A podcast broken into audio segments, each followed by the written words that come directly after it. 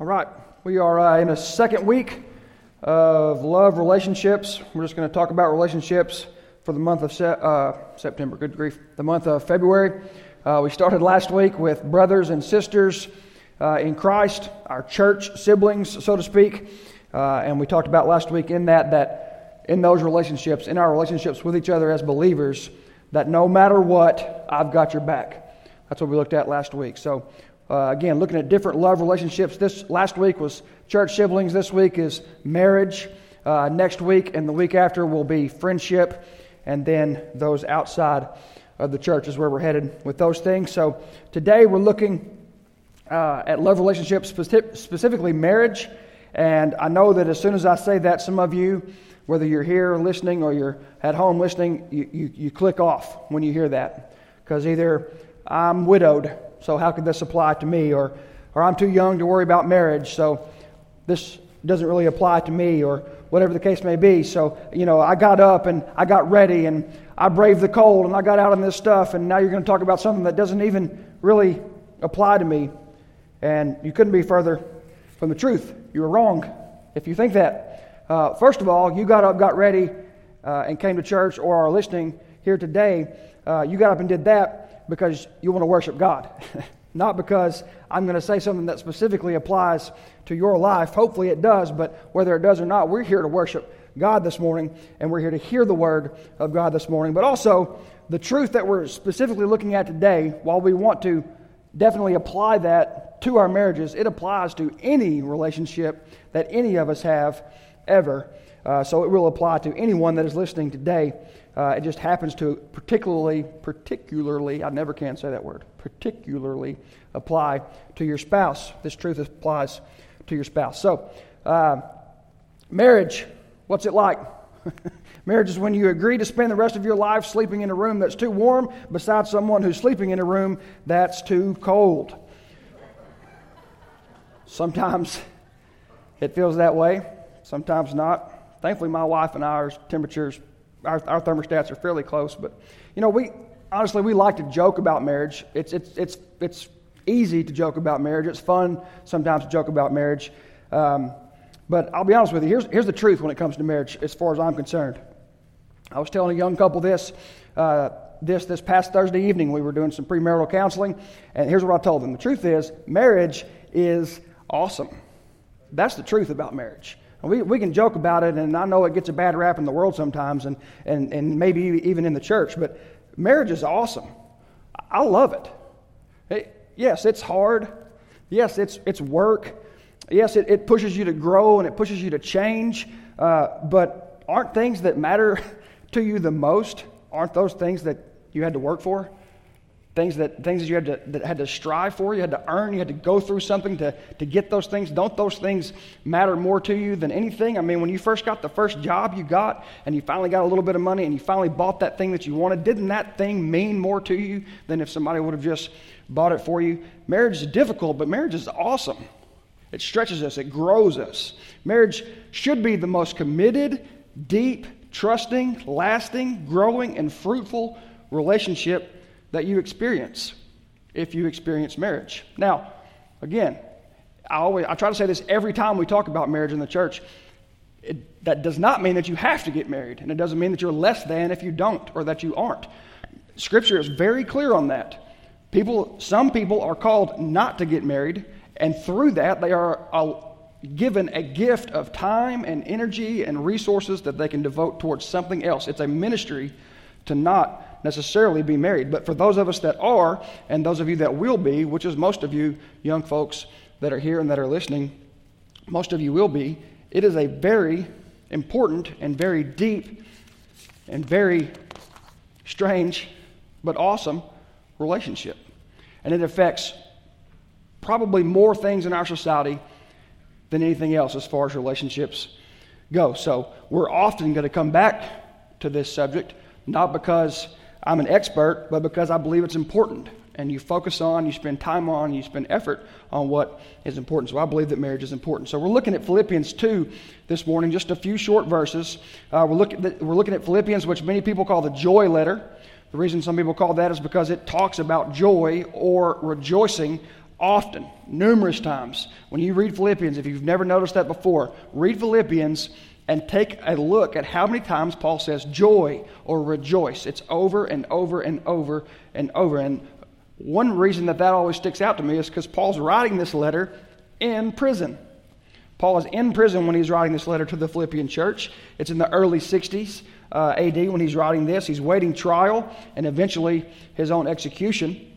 And he's writing a letter to a church, and it, all he talks about, for the most part, is joy. Or the main thing he talks about is joy. I love that. And Paul, right before we pick up this morning in verse 12, Paul has just finished the crescendo of the letter. It's the, it's the peak, it's the pinnacle, it's the climax of the, latter, the letter. It is the main point of what he is saying. He's talking about Jesus, and right after that, we pick it up in verse 12, but we will come back to that in just a little bit. So if you'll go with me there, Paul, uh, Philippians chapter 2, verse 12. Therefore, my dear friends, just as you have always obeyed, so now, not only in my presence, but even more in my absence, work out your own salvation with, tre- with fear and trembling.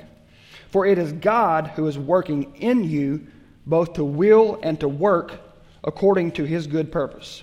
Do everything without grumbling and arguing, so that you may be blameless and pure children of God who are faultless in a crooked and perverted generation, among whom you shine like the stars in the world. By holding firm to the word of life, then I can boast in the day of Christ that I didn't run or labor for nothing. But even if I am poured out as a drink offering on the sacrificial service of your faith, I am glad and rejoice with all of you. In the same way, you should also be glad and rejoice with me. So, Paul says, Therefore, therefore, my dear friends, just as you have always obeyed, so now, not only in my presence, but even more in my absence. Now, again, that therefore is there because of what he has just said about Jesus, which, again, we'll get to in just a second. But he says, Therefore, because of Jesus, dear friends, you've always obeyed in my presence, but now also do it even more in my absence. Paul says, Hey, you were doing well in obedience whenever I was there. While I was there with you, starting this church and growing this church and discipling this church, you were doing well. But now in my absence, keep it up. Keep it up even more. It's just a reminder, church, that you are not following a man. You are not following a man. You're not following me. We are following Jesus. It's not something that you do only to please me. Don't do it to please me. Whatever you do when you're following Jesus and you're obeying his word, you're following him. It's not for me, it's not for any particular faith leader. Your faith can't be in a ministry leader. The church, this church, this church was here well before me, and hopefully it will be here long after me, God willing. It's not about me. It's not about anybody that stands here and, and, and brings a word from the Lord. It's not about that. It's not about any leader per se, Paul says. Even more in my absence, he says, we must obey even more, even when the, per- the leader's not there. Says your faith must be more sound than that, must be more sound than in a person. Okay? Uh, Wiersbe says that even the great saints have feet of clay. Even the great saints have feet of clay. We will not be here long. So you're not putting your faith in anything other than the everlasting truth of Jesus. And at the same time, it begs this question. It's not exactly what he's saying, but it definitely speaks to this truth. What ministry do you lead right now in this church? What ministry do you lead right now in this church? I want you to ask yourself an honest question. Will that ministry die with you because you have failed to have someone following you to carry that ministry on? Is your grip on that ministry so tight you love it so much, you care about it so much, that you're the only one that does it, you're the only one involved, you're the only one that's leading it, you're the only one that really knows the things that are going on, and you fail to have someone coming behind you. You fail to disciple someone to take that ministry over if and when you aren't going to be here because you and I eventually aren't going to be here. So again, that's kind of a side note with that truth, but it definitely it definitely applies. He says, "In my absence, he says to work out your own salvation with fear and trembling. Work out your own salvation with fear and trembling. Work out your salvation, not work for your salvation. Um, that's not really a hard thing for most of you, but for some people that is.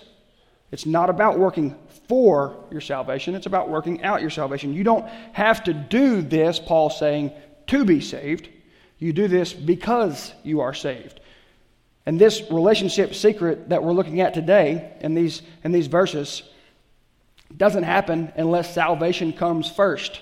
And Paul reminds us of that here. Salvation comes first. Faith in Jesus as King over your life comes first. Conviction of sin and repentance of the heart comes first. Then work out your salvation. What does that mean? It just means to bring it to maturation, to mature your salvation, to bring it to a completion would be another, word another way to say it. Hear these words and put them into practice, is the way Jesus said it. The wise man hears my words and puts them into practice. Work out your salvation with fear and trembling, a deep, deep reverence and awe, a deep respect for God, for Jesus, for what He's done, for what He's going to do. With a deep respect for that, we work out, we bring to a completion our salvation. Now, I don't know about you, but that sounds like a daunting task to me to bring my salvation to a completion, to work it out to maturity. That sounds like a hard thing for me to do. So, how can I do that? How do we do what we are called to do? I'll give you two words for that Holy Spirit. Holy Spirit. He says, For it is God who is working in you both to will and to work according to his good purpose. Hello?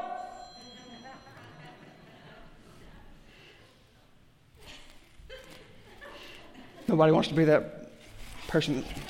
Whoever that was, turn that off awfully slick because I couldn't even tell who it was.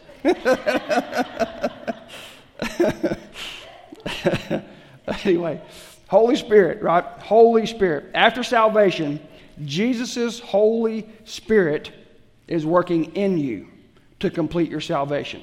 See, see you, you didn't do anything to earn your salvation, and really and truly, in your own power, you can't do anything to work out and complete and mature your salvation. It's, it's the grace of God, it's the will of God. The Holy Spirit is in us, in you, if you've placed your faith in Jesus as your Lord and Savior, repented from your sin, believe upon His name as the only name upon heaven, which every knee shall bow, and every tongue will confess as Lord. Both to will and to work both to will and to work. I love that part there at the end of that verse. So the Holy Spirit is working in us both to will and to work. In other words, to change your want to and to change what you do, your will and your work. He's, the Holy Spirit is working in that to change your want to, your will, your desire, and what you do because of that, according to whatever you desire, right? Isn't that what that verse says? According to whatever you desire or according to His good purpose. See, it's even better than that. Whatever you think is your great, awesome plan, your great, awesome will, whatever you think that is, God says, I'm thinking a little bit bigger than that. He tells us in Scripture that sometimes if He told us everything He planned to do, that we wouldn't believe it even if He told us. He says, I'm working in you both to will and to work according to His good purpose, according to God's purpose, not according to you or your will or your purpose, but it's even better than that. It's not a drag. I hate it when we act like that as a drag. Like, oh man, God's going to make me do this or God's going to make me do that. God's going to, God has got a plan for your life that is better than anything you could ever come up with on your own. Our job is just to obey as His Spirit reveals that in our lives. So, with all that in, in mind, right? So, because you follow God, not man, and in your deepest respect for God, and because of His Holy Spirit working in and through you to mature you and to complete the work of your salvation. The complete, the, to complete the work of your salvation is really just the purpose for you being alive. Because of all that, Paul says in verse 15, do everything without grumbling and arguing. Everything. Say that next to somebody that's sitting next to you. Say everything. Now turn to the other person that you didn't turn to and say, everything. And everybody that's at home, everybody that's at home, say it with me. Everything. Right? One more time. Everybody that's here, say it with me. Everything. Do everything without complaining or arguing. That pretty much sums it up. That's a pretty summative statement. That, that uncovers that man. That, that's all. That's, that's everything, right? I mean, everything is everything. So if you come to me and you say, well, can I pl- complain about this? I'm going to say, well, is that part of everything? then no. No. The answer is no. Paul tells us here that we don't complain about anything because everything is, in, is included in not complaining and not grumbling. To quote the great Charles Spurgeon, because I could never come up with something this good, he says, Those complain first in our churches who have the least to do. The gift of grumbling is largely dispensed among those who have no other talents or who keep what they do have wrapped up in a napkin. Now, that's pretty good. I'm not, I'm, not a, I'm not as good as Spurgeon, but I can quote Spurgeon. I'm smart enough to do that. So, I mean, really, truly, if you, if you want something to complain about, I'll give you something to complain about. Chad, you'll appreciate this. Think about this. Here's something to complain about. Your bank deposits are protected by an agency, the FDIC, that's part of a federal government that is $22.8 trillion in debt. Think about that for a minute. If you want something to complain about, complain about that. Not to me, go do it somewhere else. But there it is, right? I really think Mark Twain said it best. Mark Twain has got some unbelievable quotes. I love his quotes, they're hilarious. And I've heard this said many different ways by many different people, but it actually is his quote. Mark Twain says, Don't complain and talk about your problems. 80% of people don't care, and the other 20% think you deserve to have them. I thought, yeah, that's pretty much just a nail on the head. And then, and then it gets to this, right? Why not complain? Well, because for one, it's a drag. That's why. It's a drag. But really, who are you really complaining against? When we bellyache and when we argue, who are we really complaining against? When we murmur and grumble and complain, as it's so easy to do, who are we doing that against? We can go, we can go way back. Let's check out Exodus 20. This is Moses. Moses continued, The Lord will give you meat this evening, and more than enough bread in the morning, for he has heard the complaints that you are raising against him. Who are we? Your complaints are not against us, but against the Lord. Whoo! Ouch. That hurt me. That didn't feel very good. It stung a little bit. Word of God does that sometimes. Sharper than a two edged sword, slice you right open. That's what it'll do to us. Moses says, Hey, you were slaves, now you're not slaves. But now you don't have enough or the most particular food to eat that you want. You want some meat. The fact that God's making bread fall from heaven, not enough for you. He heard you complaining. They thought they were complaining to Moses because Moses led them out of Egypt and out of slavery, right? Moses, it'd been better off if you just left us back there as slaves. At least we had food back there, at least we had meat. This miracle from God with this bread thing, that's cool, but man, Moses says, hey, you're not complaining against me or the church or another minister or any particular ministry. We're not complaining against those things. We're complaining, God says, against Him. And He hears our complaints. Sometimes He gets absolutely fed up with them, but He hears your complaints. That hurt me when, I, when I read that, when I was getting ready for this. That, that, that, that stung a little bit. Ultimately, if we're grumbling and murmuring and complaining, we're grumbling against the Lord. It's His world, it's His sovereignty, it's His rule, it's His universe. You think you can do a better job? Go start your own universe. Give it a shot. The amplified version of that verse, 214, you got to be careful, careful with the amplified sometimes, but what the amplified version does is just take everything the word could mean and then put that in parentheses. Sometimes and many times that really applies. Sometimes it's a little, they take it a little bit too far. But in this case, they hit the nail right on the head in the amplified version of, of uh, Philippians 2.14. It says, Do everything without murmuring or questioning the providence of God. That's, that's the implication of our murmuring, our questioning, our arguing, our complaining. That ultimately we are just complaining that the way God is being God is not good enough for us. We don't really particularly like the way He is doing that. Let me give you a marriage stat. Psychologists studied newlyweds over the first decade of marriage. And they discovered that couples who stayed together uttered five or fewer put downs in every hundred comments they made to each other.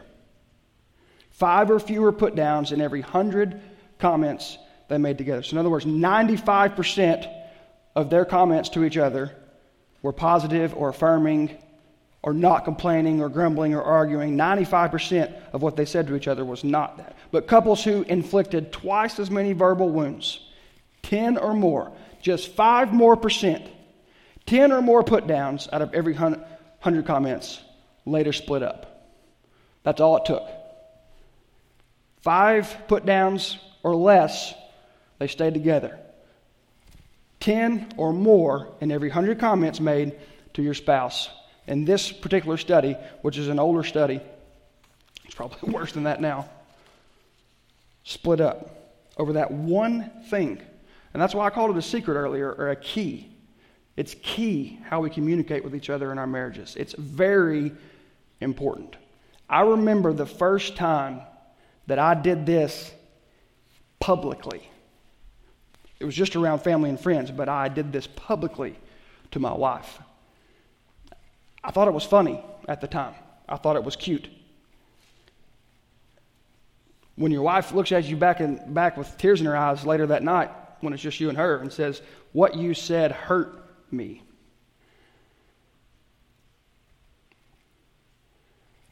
It'll change what you think is funny. So it's very clear.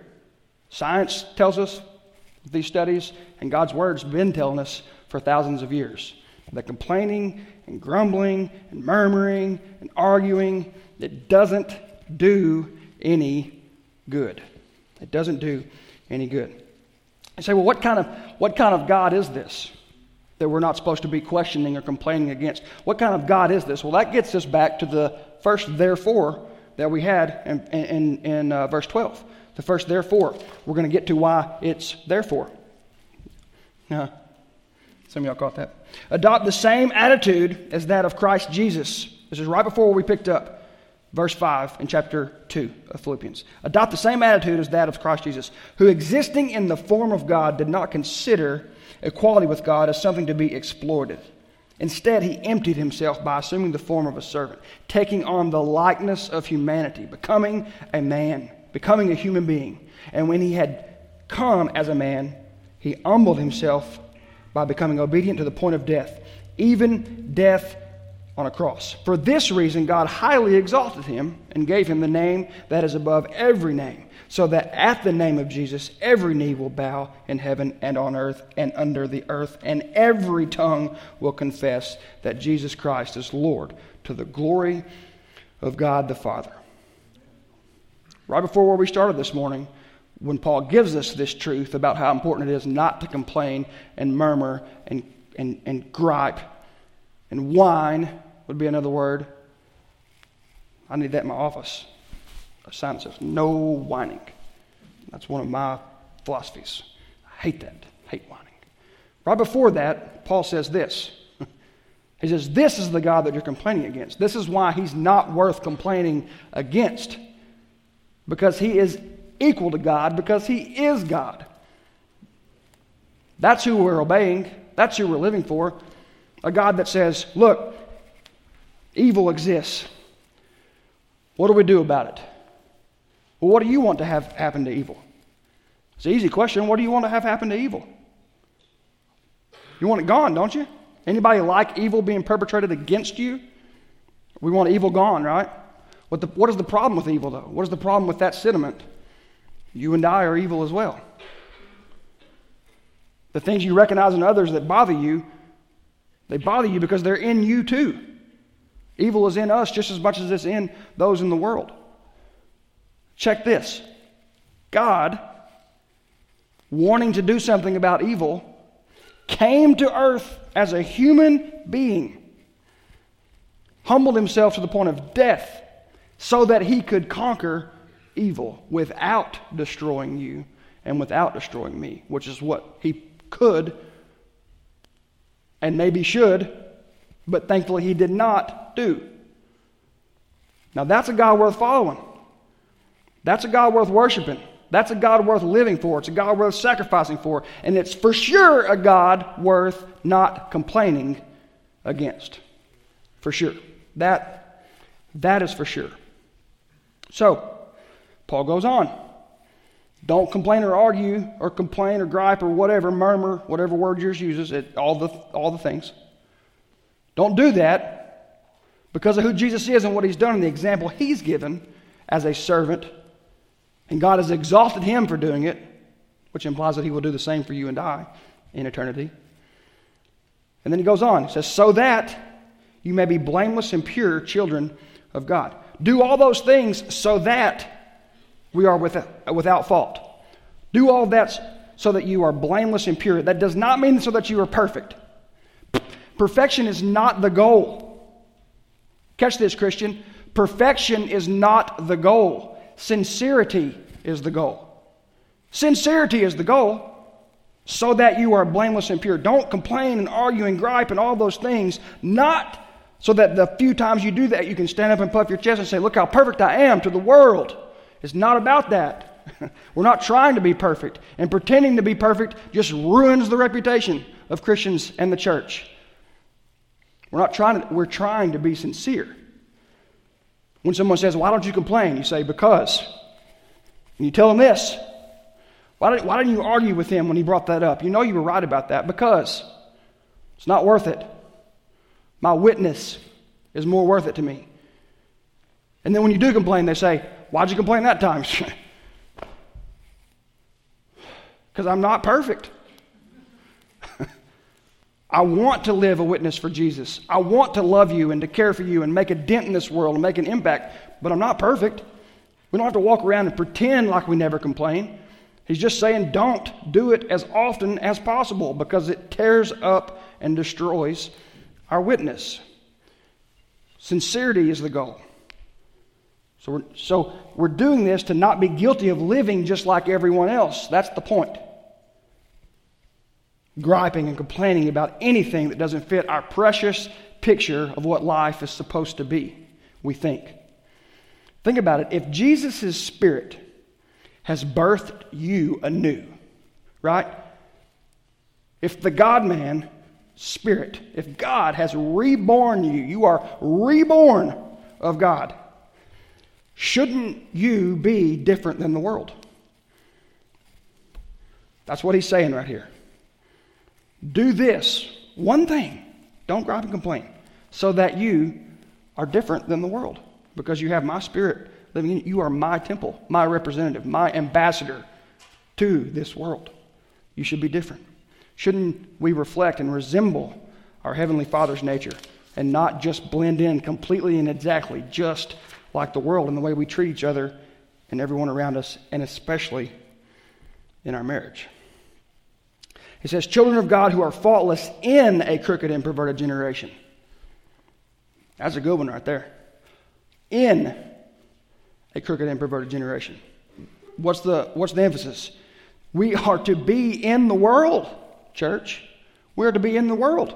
Not of the world, but in the world. We're not called to live in a separate compound. I know it's fun to joke about that, and one day I'll just go to the mountains and be myself, and life will be great, and life will be grand, or I'll just be a monk and be removed from all these problems and all that type of stuff. That's not what we're called to do. We're called to be in the world, loving others, making a difference for God. And here's the thing who's to say living in a monastery would be even any better? You ever thought about that?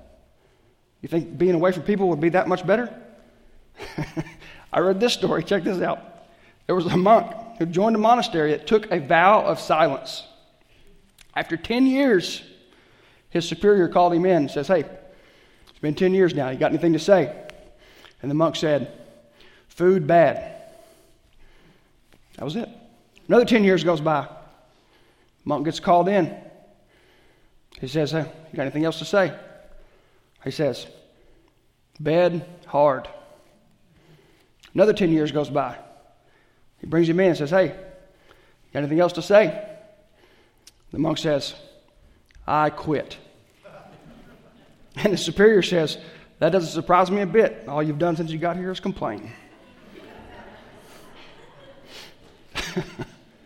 we are called to live out and work out our salvation in the world, right? Among whom you shine like stars in the world. We are called to shine like stars. The way we treat each other, the way we treat each other without complaining and grumbling should stand out. And trust me, especially in 2021, it will stand out if you live your life without grumbling and complaining on a regular basis. It will stand out. It will shine like a big bright star in a dark, dark night. And nowhere else, church, can you make a bigger difference or shine brighter than in a joyful marriage. Nothing will stand out like that in this world. There are some things that may shine as bright or make as much difference, but nothing will make more of a difference than the church, Christians, living out a joyful marriage in their day to day lives without complaining and without griping, without making jokes about the old lady or making jokes about the old man. You'll stand out. Trust me. And for this to happen, we first have to have the Spirit in us at salvation to begin with. That's first. But to continue for that to happen, Paul says in verse 16 that we do this by holding firm to the word of life, the gospel, that God loves you enough to come to, to this world and die for you. We hold firm to that word of life, which means we have to be in the word of life on a regular basis. We've talked about that before four times a week or more statistically shows that a huge difference in Christians. Four times a week or more. A majority of your time, you spend a little bit of time in the Word, it will affect your life dramatically when we hold firm to the Word of life. We must hold firm to the good news, the gospel, that all of this suffering in this world is eventually going to be worth it because Jesus has already defeated it. He's just waiting for it to come to completion. He's giving, he's waiting till that last person is going to say yes. And once God knows it's gotten to the last person that's going to say yes to this good news, come on. Come on with it. Paul says, Then I can boast in the day of Christ that I didn't run or labor in vain. But even if I am poured out as a drink offering on the sacrificial service of your faith, I am glad and rejoice with all of you. Paul says very humbly that I'm just a drink offering. The main offering, that's your faith. That's what you're doing. It, maybe I'm a little bit of a drink offering poured on top of that. Paul just showing his, his genuineness there. He says, and I'm glad and rejoice with all of you. And then it finishes the section that we looked at today. It finishes with this, excuse me. In the same way, you should also be glad and rejoice with me. And that's what we'll finish with today. You should be glad and rejoice with me. Me being Paul, me being me, me being you. We should rejoice and be glad. Paul is, is, is clearly making a distinction of opposites. You can either grumble and complain and murmur and whine, or you can be glad and rejoice with me. They're opposites of each other, they don't go together. You will never complain your way into happiness. You will never gripe your way into rejoicing. They are opposites of each other. And God has called us to a joy of salvation, and it is incongruent with griping and complaining. So, check this. On her golden wedding anniversary, grandmother revealed to the family the secret of her long and happy marriage. She said, On my wedding day, I decided to choose 10 of my husband's faults, which for the sake of our marriage, I would always overlook. She explained that to their family. And there was a guest there And the guest asked, Can you name some of those faults? She said, To tell you the truth, I never got around to listing them. I never got around to listing them. But whenever my husband did something that got me hopping mad, I would say to myself, Lucky for him, that's one of the ten. it's the decision we make, Christian. It's a decision we make, brother and sister. It's a decision to not complain, not grumble, to choose gladness and rejoicing. So here's my challenge for all of us for one whole week. One whole week. One whole week. No complaining challenge. Now, specifically, that challenge is going out to every single married couple in this church, first and foremost. No complaining or arguing or grumbling for one whole week with your spouse. But I know some of you aren't married yet, or aren't married anymore, either way, or have never been married, whatever the case may be. So for you, pick a very important relationship in your life. For kids, it could be a teacher or a coach or mom or dad. They will appreciate that. For a widow, it could be your neighbor, right? It could be anyone. It could be your boss or that employee that drives you absolutely insane. You know who he is. One whole week, church. Let's see if we can walk into this building next week and all of us gone a whole week with either not complaining or arguing with our spouse or that other important relationship if you're not married. And let's see if we walk in here with a little bit more of a lightness, a little bit more joy in our heart, a little bit more of the corners of our mouth turned the correct direction, whatever the case may be. Now, I'm not saying that we aren't like that. not what I'm saying. All I'm saying is, I know that through the Spirit of the Lord, I need to work on this a lot. And I don't consider myself a whiner or a complainer. At least not outwardly very much. Right? But God says He goes way past just our outward actions and He drills straight down into our heart. So maybe it's just our complaining in our heart and our grumbling in our heart we need to stay away from this week. But one week, church, one week, no complaining challenge. That's the challenge, and we'll see how it turns out next Sunday. If some of you walk in with a black eye, we'll know it didn't work out. I'm, do what? The force—that's between you and the Lord. You and the Lord. Do it again. Don't you want to do it again? It's hard, isn't it? Yeah. That sounds like you're complaining. I'm not complaining, I'm just pointing out a fault. I'm going to pray for us, and we'll finish up this, uh, this service in song. And uh, I will be down here should you need to pray uh, with me.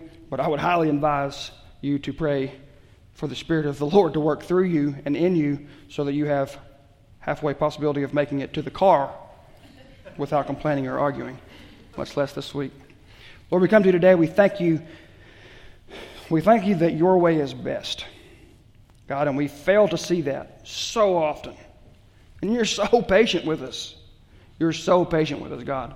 I do not know how you do it. I do not know how you put up with me and how you put up with all of us that claim to follow you, Lord. But I thank you that you do. Lord, I thank you that you do. And I pray that we would be a sh- bright, shining star in the dark of night, Lord, that shines bright for your glory.